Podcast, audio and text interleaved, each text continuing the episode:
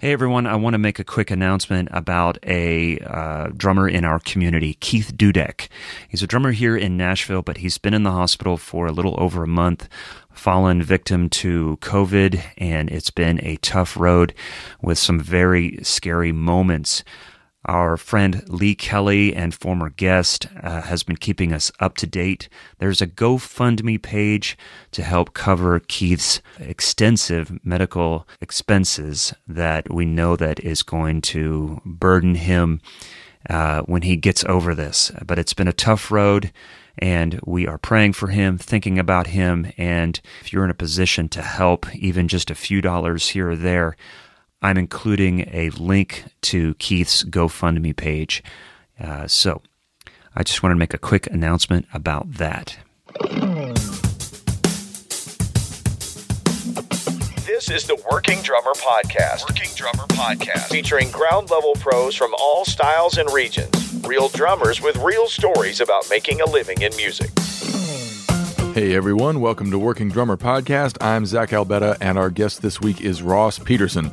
Although Ross is a native of North Dakota and an alumnus of North Texas, I think of him as a New York dude with a New York resume. In about a decade there, Ross has amassed a long list of credits in the city, on the road, and in the studio, including saxophonist and vocalist Grace Kelly, Manhattan Transfer, and many others.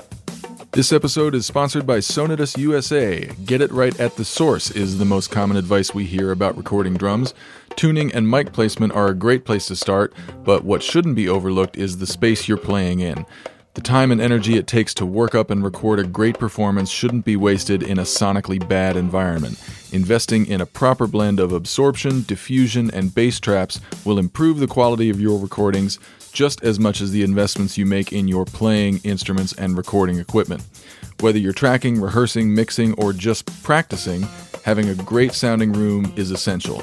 Sonitus USA provides the products and consultation to get your drums sounding the best they can in whatever space you're working with. Check them out at sonitususa.com. That's S O N I T U S USA.com. And you can also hear acoustician Anthony Grimani of Sonitus talking with Matthew Kraus about all things sound treatment in episodes 306, 308, and 313. We would appreciate your support on Patreon. Go to patreon.com slash workingdrummer and a donation in any amount gets you access to exclusive content from our former guests. Think of this as professional development for drummers, all useful and actionable lessons for the working pro. We're populating new content regularly, and as little as $1 a month gets you access to all of it. If Patreon isn't your thing, you can also make a one time donation through PayPal. There are links for both on our homepage at workingdrummer.net. While you're there, you can learn more about this episode and check out our archive of over 300 episodes. Also, please subscribe to Working Drummer Podcast on your platform of choice. We're available on iTunes, Stitcher, Spotify, and YouTube. And be sure to follow us on Facebook and Instagram. Lastly, however you listen, please leave us a rating and review. This helps new listeners find us.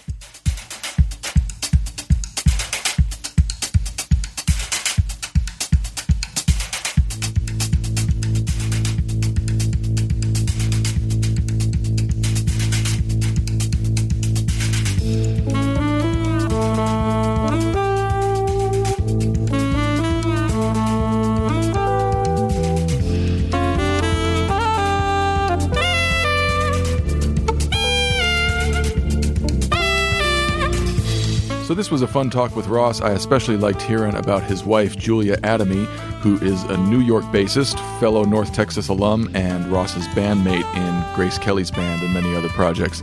They both come from families with super strong musical roots, and it was cool to hear about how they converged. So here we go, that and much more with Ross Peterson.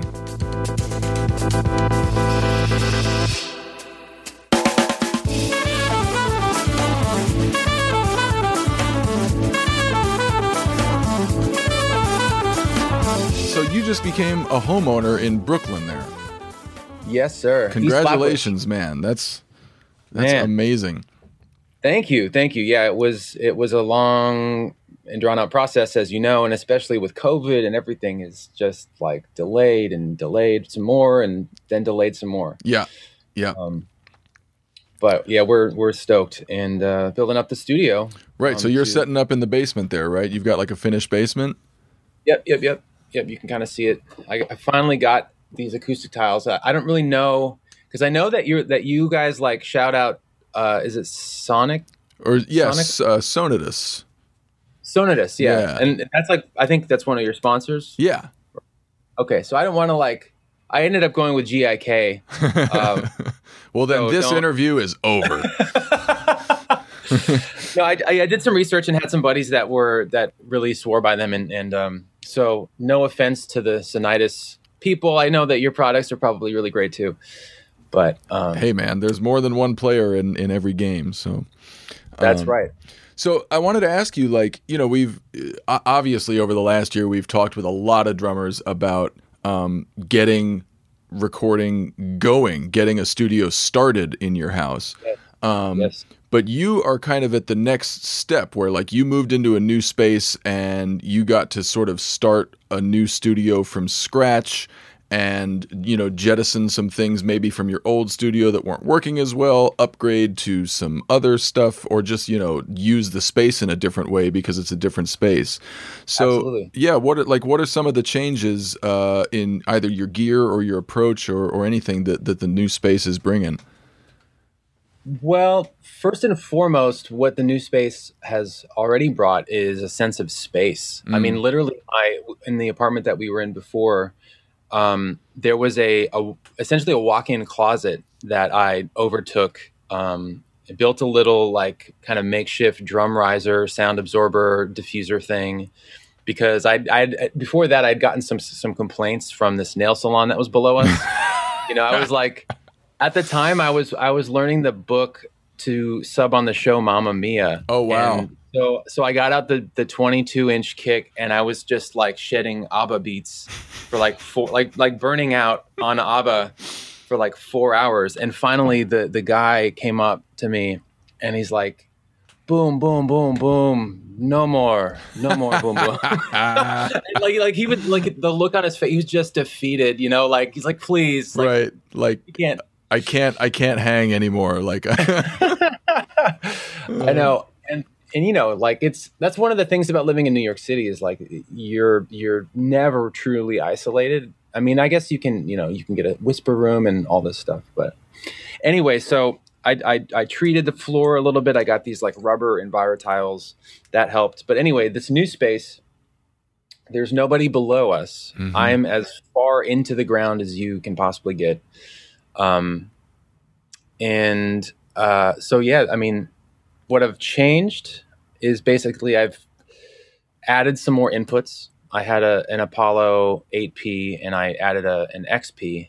So I um, an XP with uh, the DA or the sorry the Warm Audio uh, 412. Mhm. So I'm, I'm using those for the line inputs, um, and then I've got the extra four XLR guys because my goal is to. I mean, obviously we're all. I mean, things are starting to open up, and we're not. It's it's obviously we're flying tracks back and forth to each other, but um, people are starting to make music in the same space right. and I'm, um, my goal with this new studio was to be able to foster an environment where that can happen. Hmm.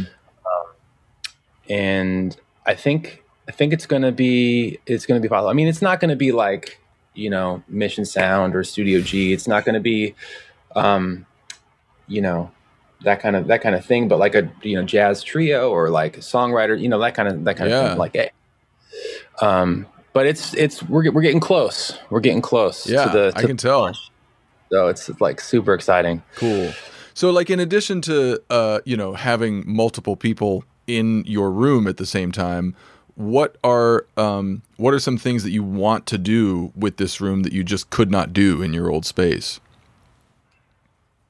Sonically, I mean, in terms of like, if, if we want to just talk about a bare bones drum sound, you know, Mhm. for for those ex- you know situations where we're just somebody sends you a track and then you're laying down your thing. Um, again, the space, like being able to to move a mic back 10, 20 feet Right. and get more of like a Bonham esque like room sound, you know, and run that, slam that through a, you know, the dis- dresser that I just got from my father in law. Um, so sonic possibilities. It was. It's funny, you know. There's even a, a stairway that goes up. There's this wooden stairway um, that goes up into the the main floor. And my father in law was like, "What if you put a mic in that? You know, like what would that sound like? What, Yeah. what kind of room sound would that be? You know, and like so there's there's just so many. You know, there's a bathroom down here. There's like there's just so many sonic possibilities. Yeah. space wise, that's really exciting to me. Um, and uh, my good friend Bob Lanzetti from Snarky Puppy um, was so kind to, to lend me his Supro guitar amp. So like that's new. Yeah. Yeah. so because I you know I had a session over here that, like kind of a jazz session, and I invited Gilad Hekselman and Massimo Biolcati over here the other day, and two very fine jazz players in New York Mhm. City. And I had this just kind of really crummy Fender Mustang. No, no offense to Fender, but like Fender Mustang uh, digital amp. It was like 200 bucks at Guitar Center. And Gilad was just like, man, what is this? He's like, you want me to play with this? And you want, you want to try to record it? Like, right. Okay. Right. Well, Gilad, would you like to go get your amp and bring it down here? yeah, take an Uber back. Go, Yeah. get, go get. but yeah, I mean that's the thing is you know, I'm starting to realize too is is that you know when you go to a, as a drummer, you know you go to a session, you go to a studio somewhere, and if and if the gear ain't happening, that kills the vibe immediately. Right. It's just like you know you're just you're you're struggling even just to you know maintain a, a sense of you know normalcy. right. Just sort of baseline not sucking. Right, right, right. Yeah, like you don't have to like work to to rise above the instrument. you Yeah. know? Um, yeah. so that that was something that I, that I wanted to make sure um, I, I had musicians feeling comfortable when they came over. hmm So we, in addition to that, we also put some love into the piano that we have. We have. Oh yeah, I saw that on Instagram. That's so cool, man. Yeah, it's it's a bit of a family heirloom. So, and it's like it's you know it's not the greatest piano, and I've had some some really great piano player friends say like, if you're trying to be serious about recording piano, like you should get rid of that as soon as possible. And I know what they're saying, but you should not get rid of that thing at all because it has Yeah. a vibe. Like it's not. It's you know, it's a spinet. It's not a baby grand or something that like. Uh, you know, D- Josh Nelson or somebody would want to record, although maybe he might. But, but yeah, Yeah, it has such a vibe to it. Exactly, but like you know, I'm, I'm thinking like, you know, something like Bon Iver, that that kind of Yeah. like you know, introspective, arty pop, like that. It would totally work for something like that. Yeah, absolutely. And you know, it's in tune now, and so that's great. And it like it's a it's a family heirloom of sorts. Yeah, it was in well, my wife's family. It was, I believe, in her grandmother's house Wow. for a long time, and then then it lived at her parents' place for a while. Then they got rid of it, and it was at her aunt and uncle's place in Manhattan for a second, and they moved out of town. And then so, about four or five years ago, um, they asked us if we wanted it, and we are just like, "Yes, yes, we do." yeah. We- Nice. Um, so speaking of your wife, um, tell tell me how to pronounce her last name. Atomy, Julia Adamy is Julia Atomy. just a hellaciously murderously funky bassist who like every time I see one of her Instagrams I'm just like Jesus Christ it's so funky. Um, Man, yeah, yes, she is. how did like I, I have all kinds of questions. How did you all get together? Um, what what has it been like uh, being in a relationship and married to another musician? Um, because you know we talk all the time about because you know most of us are married to not a musician, and there's all sorts of uh, you know pitfalls and things to navigate uh, in in that uh, relationship with that dynamic. Um, Right. But I would imagine there's just a completely different set to navigate when you're when you're both musicians. For sure, for sure. Well, f- so we met um, at North Texas. We both both went to the University of North Texas, Mhm. and um, but we were. I was in a different relationship when we met, and you know, we both kind of did our own thing at the time. Um, but it was when a- after I had moved to New York, and she was she just graduated and was on the Mamma Mia um, tour. She was on the the touring version of uh, Mamma Mia Okay. And when she came back to New York to visit, we were like, you know, chatting, messaging on Inst or not actually it was before Instagram, it was uh, Facebook Messenger. Oh, it Um, wasn't. It wasn't MySpace. It wasn't quite MySpace. not quite that far back. Um, although I am old enough to have had a MySpace. Yep, I had one. I had one. we all did. Um, but yeah, so we would, you know, we'd be, would be talking by this point. I had had my first tour um, with Lew Soloff in 2010 back in the day. And so I actually, like, I was making some decent money and she was making money. And so we, we bonded on like these kind of ridiculous, expensive dinners, you know, like just as friends. but- Right. but every time she'd come back, you know, you know, we would kind of like court each other a little bit more, and then, um, and then we would play a little bit, and it was basically just playing and eating, and we realized like this is there's something here. Yeah, this is this Uh, is working out great. Yeah, this is like like you're my like my my best friend, and what could be better than this? right, right. Um, Music and food nonstop, man.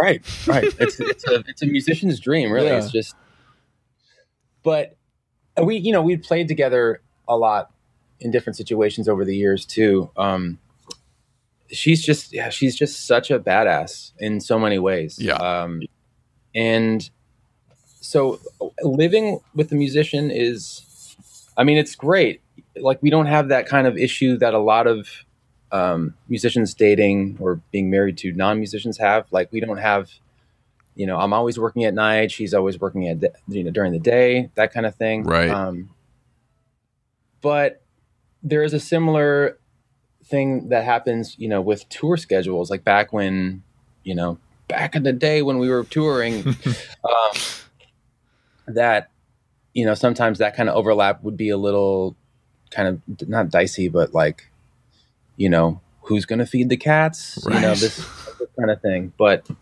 um i mean it's it's honestly man it's so great in in and especially during a pandemic when all of us are jonesing so much to like have musical connections with people Mhm. and connect on that level like having an in-house rhythm section Yeah, just so amazing you Yeah. know it was like like i, I was so um so grateful for that hmm um, but yeah, man, she's she's the best. She, I mean, she puts up with living with a drummer, man. I mean, come on. Like, man. it's a small and noble club of of spouses and significant others who oh man, who put up with with the drums. Holy shit. Um so like where where did she come from and what was her musical background and sort of how how have you like in the time you've been together how have you sort of like shaped each other's musical tastes or shaped each other as musicians? that's a really great question, and, and and it's something that kind of like it keeps percolating our relationship like forward in a way because yeah. I mean, ultimately, we both went to jazz school, but I think of the two of us in the relationship, I'm definitely more the the jazz head. Mhm. Like a jazz head who was raised on rock and roll. You know, I guess like so many of us post Brian Blade guys. You know, who's like, you know, um, can't seem to commit to a certain musical genre. It's just Right. like I like kind of like it all, that kind of thing Yeah. and she's she's the same way, but like her, she's definitely coming more from like Jamerson, um, funk, soul, you know, like Motown I Stax. I can tell. yeah, yeah, like that's that's deep deep in her veins. Um, you know, and and like Stevie and you know all that kind of stuff. Mhm. So it's like she's kind of like funk R and B, and I'm coming from like you know Tower of Power, um, and still like Stevie, and and but also like, man, like growing up, it was James Taylor and Blood, Sweat, and Tears. You know, my father's a trumpet player, right? So yeah, like yeah. all the all the horn bands, Chicago, Earth, Wind, and Fire. Um, so like there, you know, if like it's funny if you looked at a Venn diagram of of our musical influences, there's a lot of overlap. Mhm. But I think like like I was just burning out on Elvin Jones in high school, where she was more like Pino Palladino. You know, like, right, right. like man i just i just sort of i just had like a flashback of like inappropriately trying to interject like elvin stuff on like a on a jam band gig Oh my god. Yep. like the, the- you know, you just like the things that you realize that you didn't know back in the day, and if you could just tell your your younger self, like, what the hell are you doing? right yeah i like you know when i was in uh college i was doing like my bill stewart impression at the steakhouse gig yes, you know? Like, yes, uh you know i was learning like my brain was on fire and i was just excited about all this shit but i i didn't know. really know how to like read the room yet. Um, yes, and I think, I mean, as a as a sort of little aside here, like it's it's what drives me crazy about um, you know some music education and some jazz programs in particular is that they you know you you do these deep dives into um, the masters, just the the the unicorns, the Elvins, the Tonys, all you know.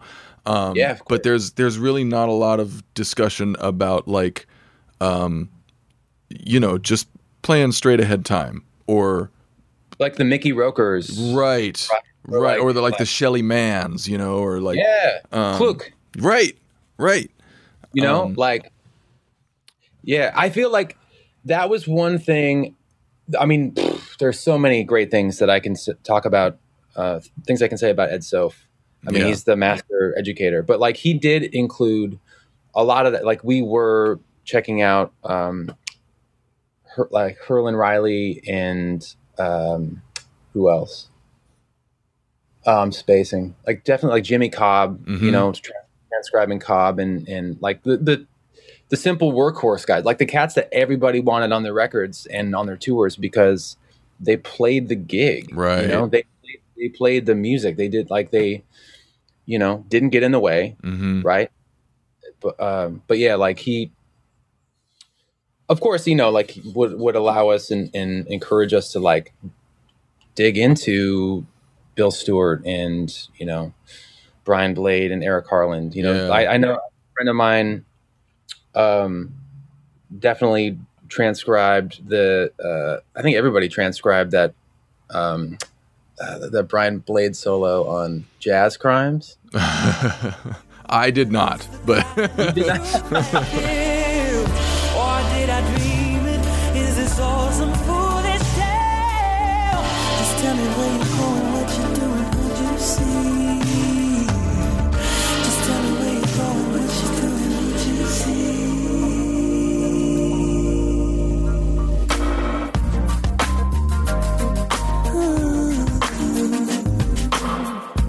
thinking about Soph earlier today. Like I was getting ready for this interview, and and was just thinking about, you know, I, it, it's been said about Soph before, but like how many different kinds of drummers have come out of North Texas, right? Like they all they all went through Soph, and none of them are the same. Um, so like what was what was your experience with him as far as like I mean did he like tear you apart and then put you back together or uh, was it sort of a nurturing down the path that you were already on like how how did you come out of there Yeah, well, so he definitely tore us all apart. I've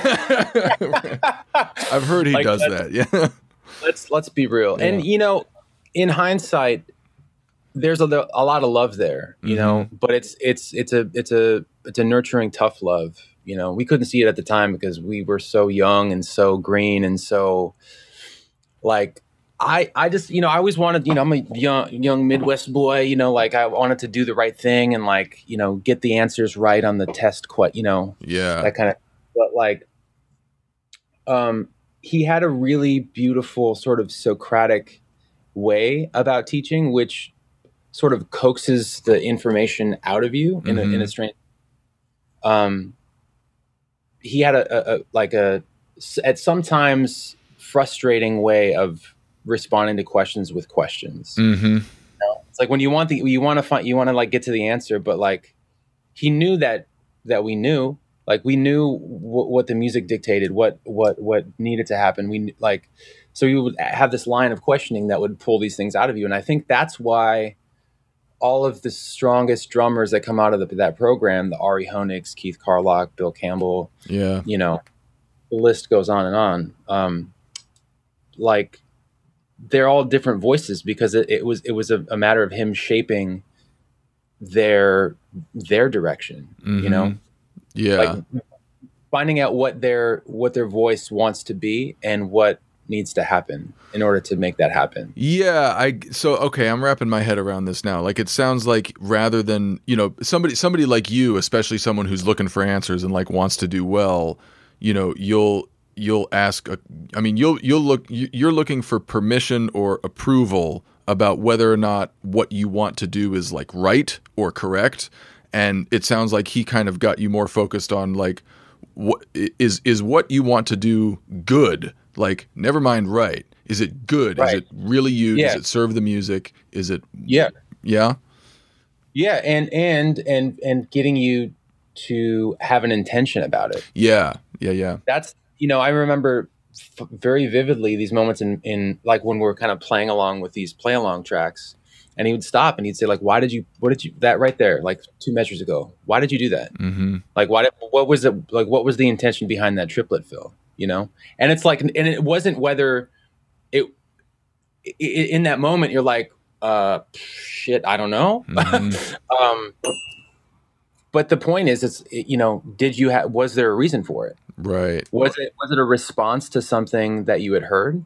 Were you were you playing off of something that the bass player had played, or that the you know the comping of the piano? Like, what was the reason? You know, Yeah. and that that was that is a lesson that still resonates with me today. Is is having a reason and an intention behind everything that you do. I could see how that could be a total mind fuck because if you like if, if you're playing and he stops you and says why did you do that?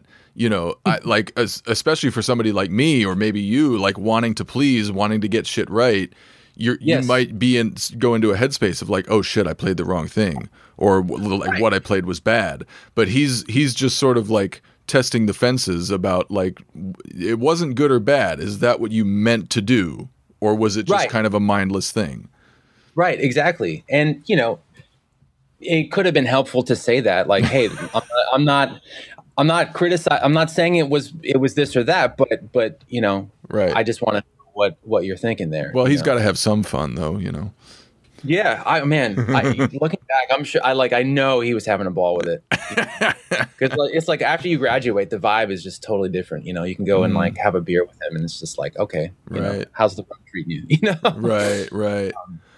Another thing I was wondering about North Texas is like we've we've talked about um, you know college music programs uh, ad nauseum, um, and you know the difference between uh, a really competitive program and a more nurturing program, and how different personalities sort of thrive in in different environments.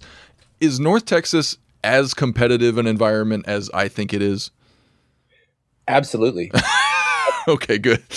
One thousand percent. I mean, like jazz is a sport there, It's- Right. It's you know, So And- all and the it- all the drummers there are just fucking knives out, and everybody's scared of Soph, and and like yeah, it's it's it's basically like a Vietnam War battlefield. Jesus Um, Christ, it's like platoon for jazz. Ed Soph is Tom Berenger. oh my goodness. Soph is gonna come. He's gonna like. He's gonna call me and just be like, "What the fuck, Peterson?" um, no, no, no. It honestly. Okay, so uh, let me back up a second. So yes, it is highly, highly competitive, but everybody is super cool. hmm you know so it's it's kind of it's sort of funny you know it's like so i shared a for a while i shared um, a wall in the practice room with the drummer steve pruitt hmm I you know steve right Yeah. has he been on the show Ah, I don't think so. No. i don't think so he should be Yeah. um, ask him about the stock market um, but anyway, you know, like so all these bad motherfuckers are like shedding, you know, 10 feet from each other just by with a shared wall. But we would bring our kits out into the hallway and play duets and stuff together. Mm. And so it, it's like it's like, yeah, I want your gig. I want, you know, I want to be in the one o'clock lab band. You know, I want your spot. hmm Um, but but I'm still gonna like we're gonna hang. We'll have we'll have a beer together. We'll you know get a coffee, like Right. talk some drums, like really nerd out, mostly on Brian Blade at the time. Right. You know? um, yeah. So like the, it, I mean, it's a beautiful environment. Everybody is is competitive, but they're all working their butts off, and I Mhm. learned so much from all of the musicians that I hung out. I mean, the, the teachers were great, but the thing is that there's so many. It's such a big program that there's so many great musicians, and like just hanging with the sax players, hanging with the bass players. I lived with Mike League for four years Hmm. um, from Snarky Puppy, and so like, you know, we're playing, picking each other's brains, and just learning from each other. It was a really beautiful moment, man. I mean, it's like I wouldn't trade those years for anything. Yeah, yeah. Another thing I'm realizing is that I think a, a competitive environment like that teaches you like if you if you take competition personally, Mhm. an environment like that is either going like you're either going to get over that real fast or or you're going to crash, right? Yeah, absolutely. I mean, we definitely we lost a few good good men in the field, you know, as they say. Like, Right. like the number like the number of drummers that made it, you know, from freshman year to graduation, like that number just, you know, it decreased kind of not exponentially, but considerably. You know, it was Mhm. like, okay, so and so took off. This wasn't this kind of thing wasn't for them. Um and that's totally understandable because like obviously jazz school is a very very specific thing hmm and jazz jazz uh, jazz school at a college that's very uh, big band lab band oriented you know Yeah. that's that's a whole other thing Yeah. you know and Yeah. and it's been so um awesome you know to to reconnect with alumni in New York City. Hmm but we're, all, we're we're also like man you know like all of this emphasis was played uh on the lab bands on the auditions on getting in the in the big band you know getting the one o'clock. And that was super valuable. A lot of all of those skills like I- again i wouldn't i wouldn't trade them but but there's life beyond that. Like yeah. a lot of musical life beyond that. Hmm and and I think that it's been a, a, a really great thing for for all of us to to realize that and to like explore our you know musical passions. Yeah. Yeah. Um, a lot a lot of a lot of singers that left that program. It's like, wait, I don't need to scat. You know, I don't. I don't need to sing the bebop scale ever again. Yeah. You know, like I learned that skill and that that that developed some technique, but I'm gonna write some songs. hmm hmm Was there an equivalent experience for you? Like, did you go into North Texas thinking that you had to do a certain thing as a drummer, and then like during your time there, you were like, "Fuck that! I don't have to do that."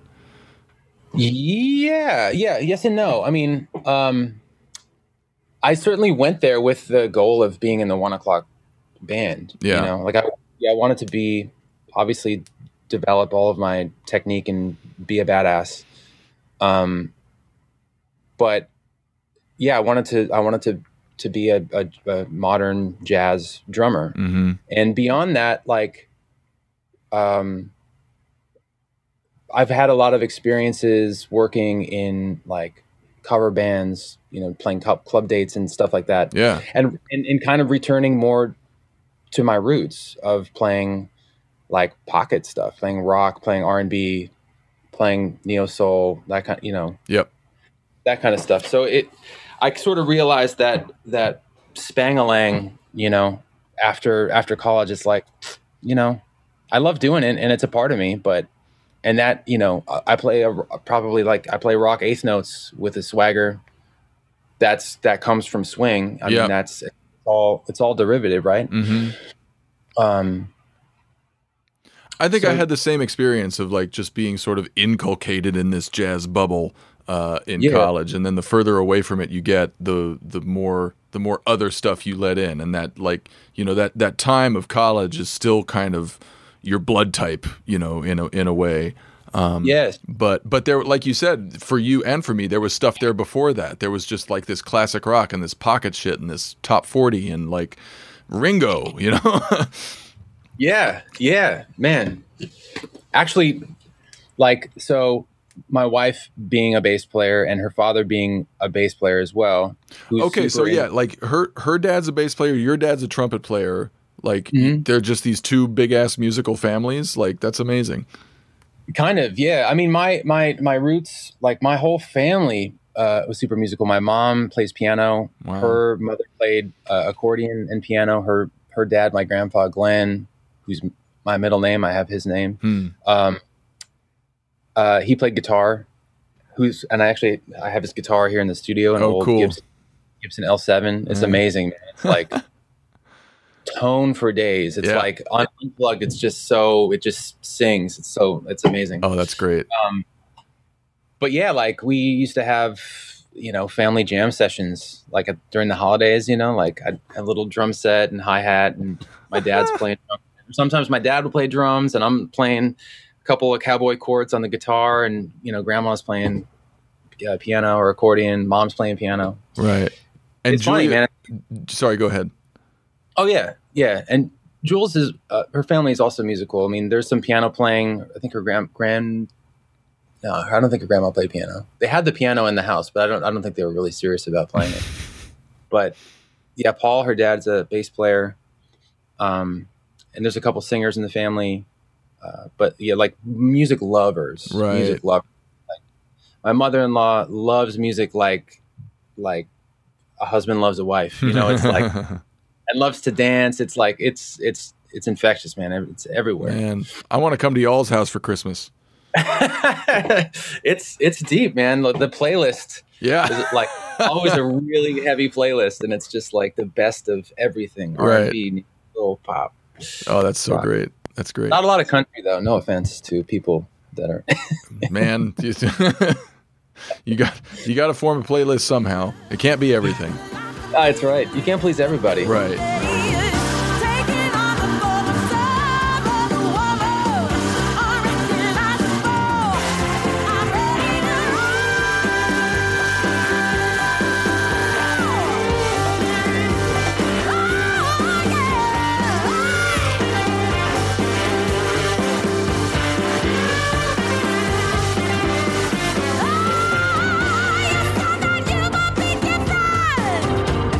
Was the goal like first stop North Texas, next stop New York? Yeah. Yeah. I mean, initially when I was in high school, I was looking at like SUNY Purchase and Manhattan School of Music and New School. I ultimately, yeah, ultimately I did want to go to New York immediately, but it, it was, it wasn't in my financial cards. Mm-hmm. Um, so, you know, North Texas is like a, it's a state college, so it's really affordable. It's not in New York, so again, it's really affordable. Right. Um, but yeah, the the goal was as soon as I could possibly, you know, save up enough money to go and cut my teeth in the city. Yeah, I wanted to get there. Yeah. So what did like what were your first moves when you got there?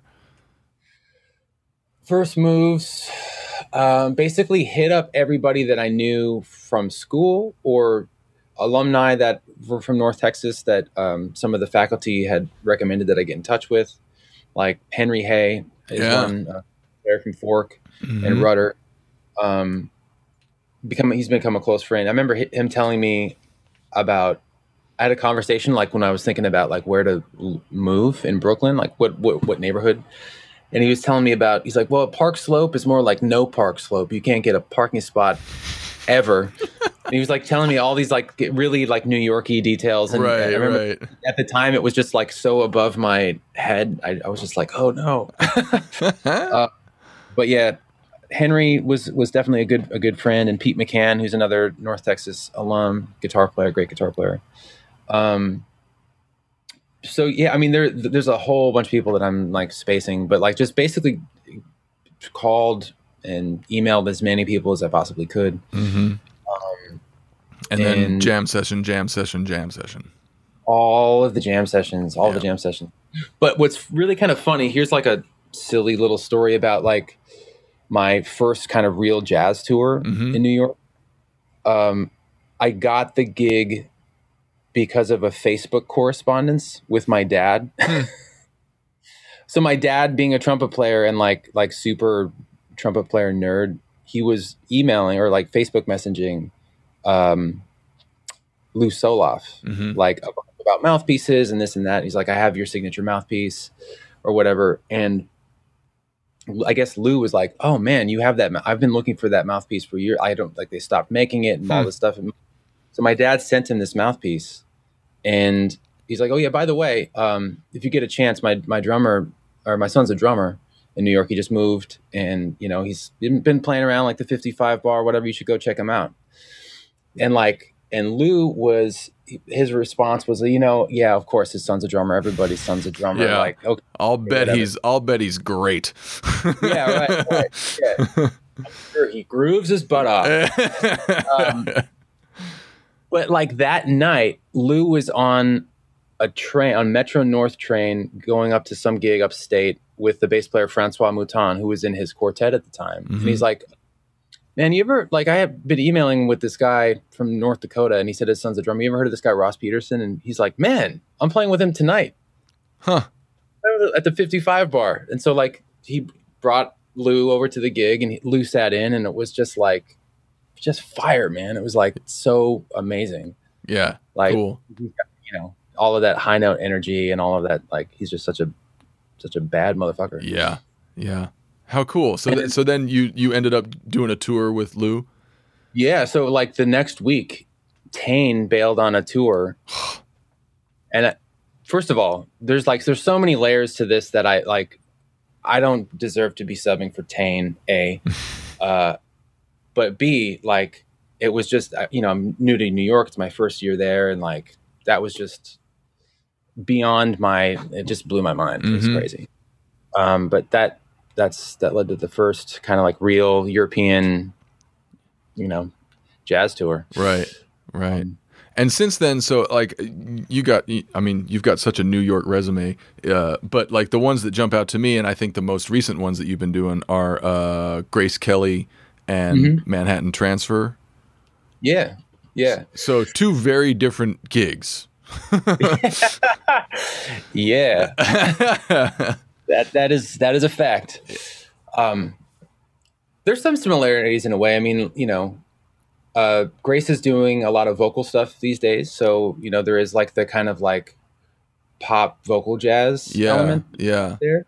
And Um, I, I knew, of course, that she was a, a saxophonist, but like in Hmm. I'm watching some videos preparing for this, I was like, oh, there, there's all this singing also, and some like Yeah. Ross is doing some electronic shit, and like this is not just like bebop, like what you know. I I don't know what I thought she was, but um, all the things you are in seven.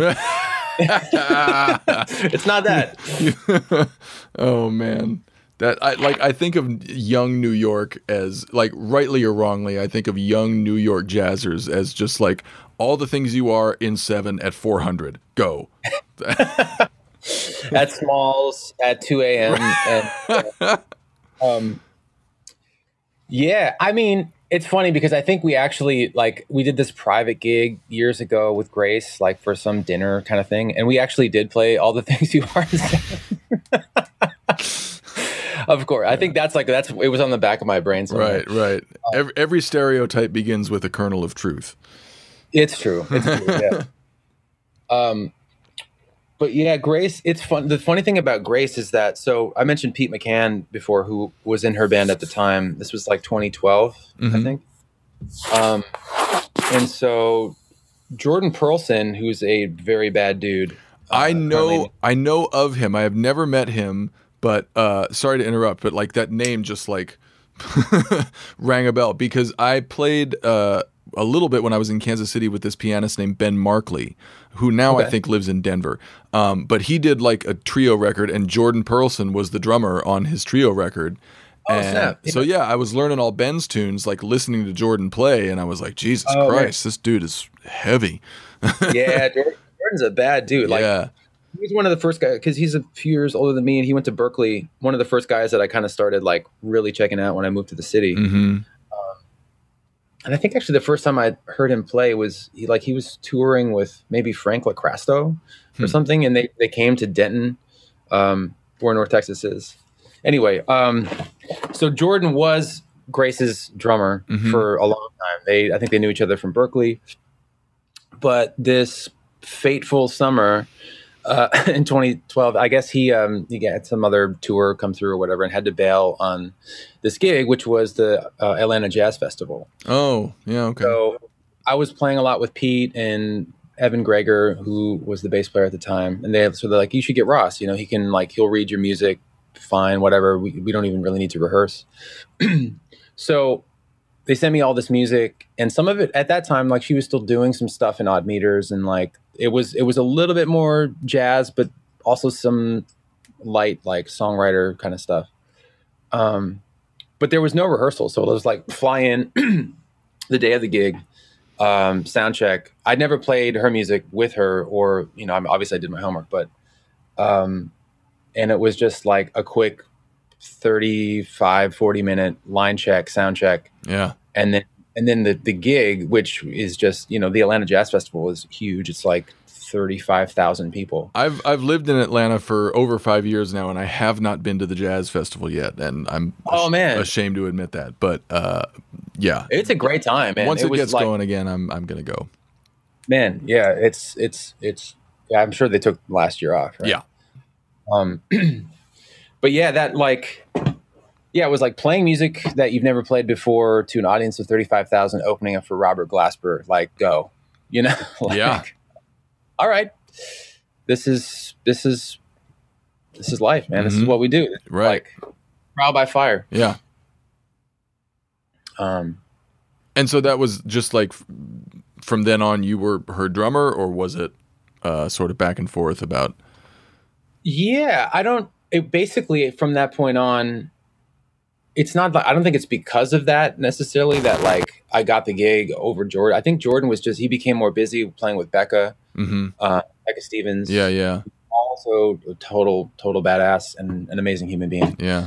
Um, but yeah, I think he was just he just got busy and he was doing a, a lot of different stuff, and then you know she ended up just kind of calling me, I guess more. Yeah, yeah. But but So- yeah, like What year was that? 2012, I think. Okay, so like you've you've been kind of in her circle for a while, um, and you mentioned that like you know in that time she's she's uh, just sort of changed uh, in the kind of music she's making and the kind of musician she is. Um, Yeah. like how how much how much have you gotten to play a role in that, or has it just been like she's going in this direction and her band just kind of follows? Well, I mean, it's it's interesting that you asked that because I mean, uh, there was a period a couple years ago where we were getting ready to do this Go Time Brooklyn live. It was we, it was like one of the last sessions that the Systems Two recording studio had in Brooklyn they this- they shut I think I watched it where you played the the Stones song. Miss You, yeah, yeah. Yeah, yeah, yeah. So we we did a lot of sort of like prep for that um, for that particular show and recording, hmm and that uh, we've done some stuff like this before. Like she's always deferred to um, the musicians in the band. Like she's very giving in that sense, where she it's not she doesn't give a lot of like you know instruction or Mhm. whatever. It's like she she respects and honors people's voices and, and opinions. But in this in this particular period, we spent a lot of time like kind of shaping and like kind of working the arrangements out and the detail and all of that stuff, like the reharmoniz- reharmonizations. Julian Pollack did a lot of, you know, his thing. He put his stamp on it. Um, but, but yeah, I think that that was kind of a like a, a, a milestone in terms of like now we're doing, you know, bringing out the SPD SX and like, Yeah. we're, you know we're bringing samples into the stuff and and and it was it was a super fun process i mean you know anytime that you can augment your acoustic set to like in, incorporate the electronic rig it's like it's like f- finally i can like i can mess with the you know the electronics too it's like right. It just becomes a different instrument almost. absolutely absolutely and with that comes a whole other learning curve and and set of fun Right. Um, so whole new sources of stress and ways to screw up. it's true. And she continues to you know she's been doing some stuff with leo p the last couple years with like the kind of like groovy sax duo thing Mhm. and, and that's like that's kind of dope. And you know she like she's always looking for something new hmm which is cool. She's doing some electronic music. She's doing all kinds of stuff. And it seems like you um sort of like you know every every drummer like it's it's it's our goal to like you know get the call and be able to do the like you did at the Atlanta Jazz Festival, right? Like you just learned the shit, you showed up, you read the tunes, you played the gig, everything was great. Um Yeah. but but beyond that um you know, I, I guess it's sort of like the hired gun versus the um, you know trusted uh, circle member. Um, because you you started out as just the guy that could show up and read and do the gig, but in the time you've known her and played with her, like, uh, you know, as she's sort of going through this evolution, it's like there there are trusted people that she wants to go through it with, right? It's no longer just a case of like I'm gonna do this new music and then whoever can play it just show up and like read the charts. It's like no, we're a, we're doing a thing together, um, and I want all of their voices. That's true. I, I think that I mean through through the years of just playing together, I think that she she knows that we're of like minds, that that we are interested like like deeply interested in and passionate about like playing these different styles Mhm. and having, having all of this stuff kind of be a part of our wheelhouse. So I, I think that having that trust that um, I'm I'm going I'm willing and totally down to do something new and fresh and still bring the fire and passion and energy that we've always you know that I always bring to the table into that new thing whatever that may be. Right. I mean and that's not to say that she doesn't collaborate with with other artists. I Mhm. mean she she certainly does a lot of different stuff but it you know she has had this band which uh you know me and my wife and it, it was Julian Pollack for a long time um but he's off in LA now and doesn't that's love right. flying. So, sorry, what were, what were you saying about LA? I was just he's in LA now and, and doesn't love flying Ah, um so, got so- it. Um, and so Julia plays with uh, Grace as well, right? Yeah. Man, yeah mostly it's just like you got you guys got a fucking household, like you said, just the household rhythm section right there. tell your friends bro Man, one stop shop. that's right That's you save on the hotel room right Man, and God, what a what a great thing for you. Like you don't have to room with you know whatever pianist is like on the tour. Or what, like you get to room with your wife. God, fucking great, brilliant. It's pretty amazing I, and I'm not, gonna lie I'm not gonna lie I'm not I'm not bragging about it but No brag. Bra- I mean, aside from aside from the gigs and the North Texas thing, like I think every drummer listening to this is like being married to like a, an incredibly funky, talented, beautiful, amazing bassist. Like, th- sign me up for that. Fuck the gigs. I want to marry a bassist. that's why we, that's why we went into music in the first place right to, right? get, to get the girl Yeah. And then she happens to be a killing bass player Yeah, man, Yahtzee. Oh, brilliant. So like with Manhattan Transfer, I mean, I would imagine that's that's more of a like just show up and play the shit gig. Uh, Yeah, there's there there's a little bit less room for improvisation on that gig. yeah, yeah. Because what an established act. I mean, they've been around for forty years or something, haven't they? Yeah. I, well, yeah. Might is it 45? Fuck. It was like yeah, it was the mid 70s. I Yeah. should know this. Um, I think it was I think it was like 70, 73, 74. hmm something like that. I know that Yaron, the musical director now and piano player, he's been there since '79. Wow. So, Man. like when I joined the band, he had been in the band for 36 years, right? And that is how old I am now. You know, so this is now a few years later. So he had been in the band longer than I had been alive, Man. and I could just like I couldn't wrap my head around that. Like, I'm, so you've played Birdland, like how many times? right. and, Yeah. and it's just amazing. And and like that's that's also been a lesson too to to see how you know it's like like that movie Jiro Dreams of Sushi. Did you ever see Yeah. that? God, that's such a great movie. I Oh. can't think of the word, but you know how how how there's that philosophy of of like spending every day of your life uh, dedicated to really kind of perfecting a very specific craft. Yes, and Dave Chang. Dave Chang talks about it too. It's like a, it's a noun in Japanese to it means this kind of person. Uh, yes. yeah, yeah, yeah. yeah. And and I and I think about that when I observe how Yaron brings life into this gig after so like after so many years. hmm Again, longer than I've been alive, and I, I, I it, it blows my mind, and I and I, I think it's such a beautiful thing, and it makes me um, really try to always be present uh, in the musical moment and like give 175 percent of you know my my time, energy, life, soul Yeah. into that thing. You know, even if it is the thousandth time that you've played that song. Right. Right. And I mean it's a lesson in, you know, we were we were talking about how like you're you're part of Grace's circle and one of her trusted collaborators and like, you know, Y- Yaron has been that for them for over 3 decades. Like Exactly. you know exactly. and i think sometimes it's on autopilot sometimes you know uh, people just are to get whether it's in a marriage or a band or whatever they're just like it becomes muscle memory and it it sort of stagnates and they don't know how Yeah. to get out of it. But i went dark there for a second.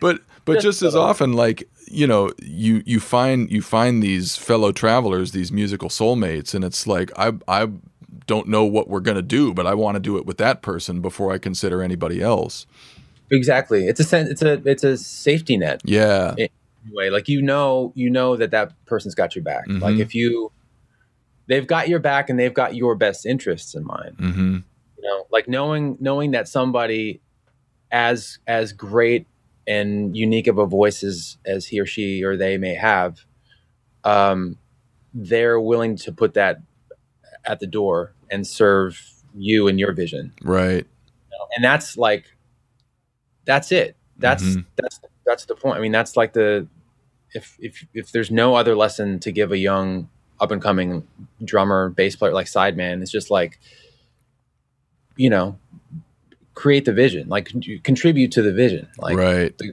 greater picture you know? This is a basketball team trying to put that ball in the hoop yeah. right? Yeah yeah. You know, it's it's it, t- it takes all of us. Hmm um, but yeah, they're um, they've been such a great group to work with. I mean, talk about a well-oiled machine. Yeah. you know, they've they've they've really uh, done it. But the, and they're not like they're not burnt. You know, Mhm. like they're still they still love doing what they're doing, and that's that's the thing is like, you know, it, it just it it it teaches you to respect this whole process, this life, and the you know, um, and be be grateful hmm for for having these opportunities, and especially in the last year that's been so difficult for everybody. And like you realize how how beautiful it is to have the opportunity to go to Japan and play music for people there, and and and they just love it, you know, and like it's it's it's it's amazing. Yeah, yeah.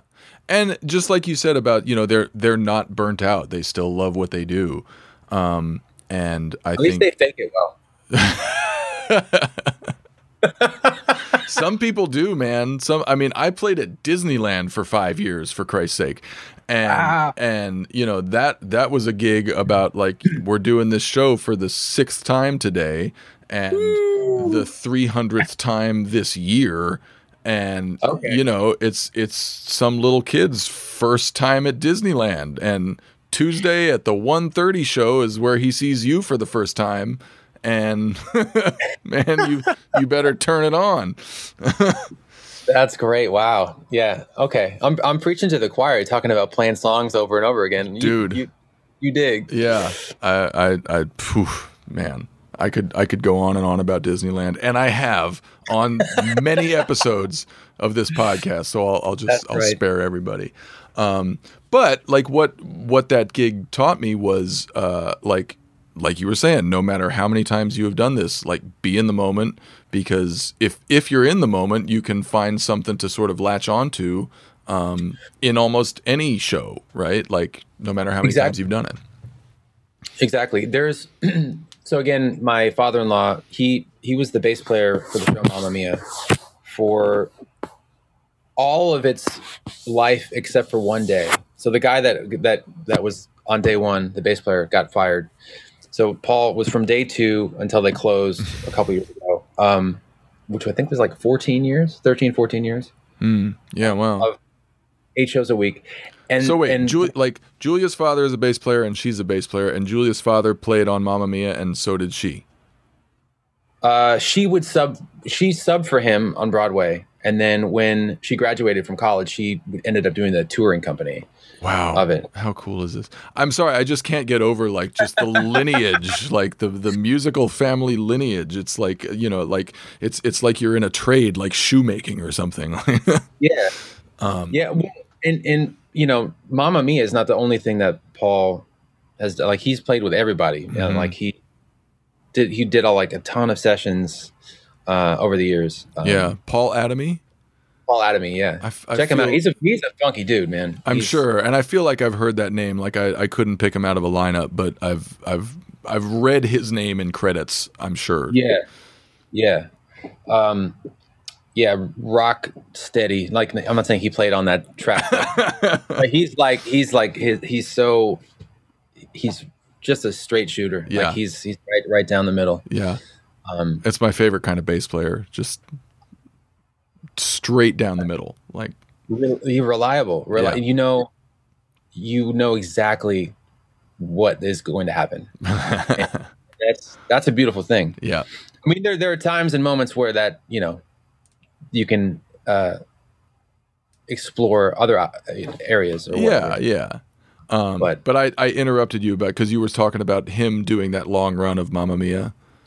Oh yeah, I, I was just sort of like relating to that point. Um, they were saying that anything, you know, like like being in the moment after having you played a song or a show so many times, and I think around that pit because I subbed on that show, and they were saying that anytime there's anything new, like they're they're they're looking for anything new, whether it's like a uh, something happens in the audience and that interrupts the flow of the the what's happening on stage, or Mhm. there's a sub playing and how the sub um, interprets. You know, it's like they they lived for those those moments. So it's like I can imagine you at Disneyland. It's like you know anything new. So like somebody gets off a ride and like throws up or something like like living Yeah. living for those like like unique different moments. Yep.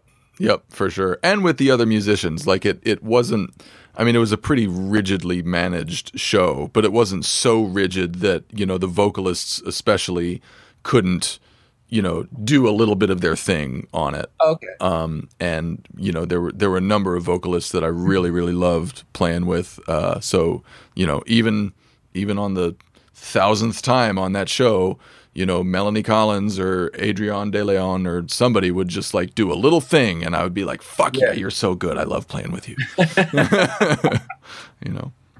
Wow. Was it the same band basically? Like Well, it, it was like a rotating cast. Every so there were five members of the band plus a singer, and every chair was three or four or five deep. And Oh, wow. Yeah, and th- so there would be like a, a morning shift and an afternoon evening shift, um, and you would get uh, you know three or four or five shifts a week, um, and it, you know sometimes it was fairly consistent. It's like okay, this crew on Tuesday and this crew on Wednesday and whatever. But a lot of times, you know, people were just subbing in and out because everybody has other shit going on. Um, Yeah, yeah. So you know, on on the roster for that band was like forty fucking people, and Oh, wow. and you know, you you never know really who it's going to be on a given day, and and sometimes it was great, and sometimes it was work. so it's a gig. Yeah, yeah, yeah, for sure. Um, well, man, Ross, it was it was great talking to you. I I just loved hearing about your your family and and your wife, and uh, I'm I'm gonna follow more closely what what the two of you are up to from now on because uh, you're you're both you're both just delightful people and badass musicians. So it was great Oh, talking with you. Likewise, likewise. Thank you so much for having me on the on the podcast. And I'm I'm like I was going through the archives of the podcast and I'm just like, man, this there's like some deep some deep pockets up in this. Yeah, yeah. I mean, we like Amazing. we we passed the 300 episode mark um, towards the beginning of this year, and uh, yeah, I mean, we we are really fortunate to have landed some some big names over that time. But um, but yeah, there's just as many that are like, who the fuck is this guy from Cincinnati or you know, Right, right. um, and That's there, awesome. There are just some great stories and great musicians, and uh, you know, I, I'm really, uh, I, I feel really grateful to to just be exposed to, um, you know, the full spectrum of of drummers and music scenes that we've that we've covered. Yeah, yeah, man. Well, thanks for for putting it together. Thanks for doing what you're doing. It's it's a really beautiful thing. Thanks, man. We will talk to you soon. Sounds good, my brother. Take care. There you go, Ross Pederson. I'm sure he's going to be back out and about with Grace Kelly and Manhattan Transfer before too long, so be on the lookout for him. Next week, Matthew Kraus will be talking with LA drummer Mark Stepro, who has stayed consistently busy out there with Taylor Swift, Butch Walker, Panic at the Disco, and the Wallflowers, among many others. Hope you check that out. Until then, stay safe, get vaxxed, and thanks for listening. Cheers.